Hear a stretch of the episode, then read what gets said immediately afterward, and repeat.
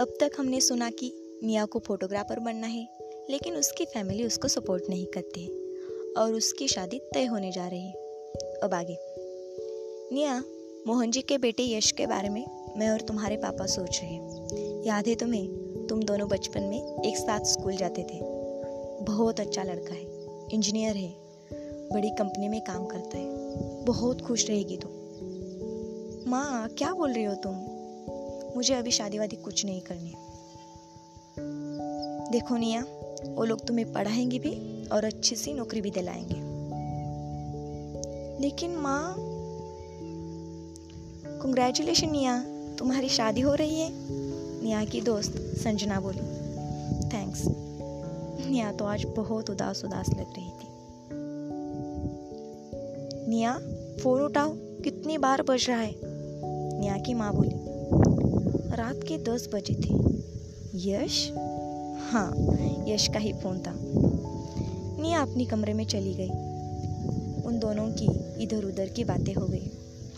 नेहा को लगा कि एक बार एक बार वो यश को बता दे कि उसे फोटोग्राफर बनना है।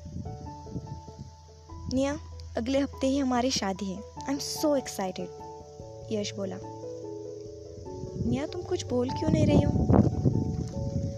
यश एक्चुअली मैं ना फोटोग्राफ़र बनना चाहती हूँ। अच्छा है ना? तुम्हें कोई अच्छा कॉलेज पता है जहाँ मैं फोटोग्राफी में कोर्स करूँ?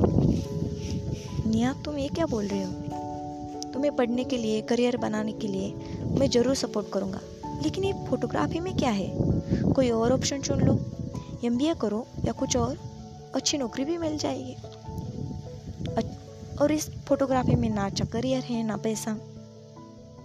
निया तो समझ गई कि यश उसे उसका सपना पूरे करने में बिल्कुल सपोर्ट नहीं करेगा। निया, देखो, तुम्हारे लिए कितना अच्छा हार बनवाया है मैंने। पता है, सोने का है। निया? निया? निया, कहो तुम, निया? निया के माँ ने हर जगह निया को ढूंढा। कहा गई ये लड़की? दो दिन में शादी। कितनी बार कहा है घर छोड़ के बाहर मत जा। अरे क्या हुआ सुमन? क्यों चिल्ला रही हो? नेहा के बाबा, रंजीत बोले। आपको पता नहीं है, नेहा अपने कमरे में नहीं है। सुमन, शांत हो जाओ। दो दिन में उसकी शादी है।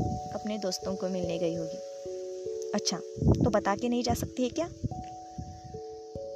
देखिए, अब तो बहुत देर हो गई है। अब तो मुझे बहुत घबराहट हो रही है। अब तक घर नहीं आई। कहाँ गई है? अब तो निया के पापा भी परेशान हो रहे थे। रात के सात बजे। अब तक मियाँ नहीं आई। उन्होंने उसके सहेलियों को भी कॉल किया। वो वहाँ भी नहीं थी। कहाँ गई होगी? देखिए, मियाँ के कमरे में मुझे कुछ मिला। शायद लेटर लगता है। मियाँ की माँ बोली। अब उस लेटर में क्या होगा? क्या निया ने अपने माँ बाबा के लिए कुछ मैसेज छोड़ा है? निया आखिर गई कहा है? देखते हैं। अगले एपिसोड जल्दी।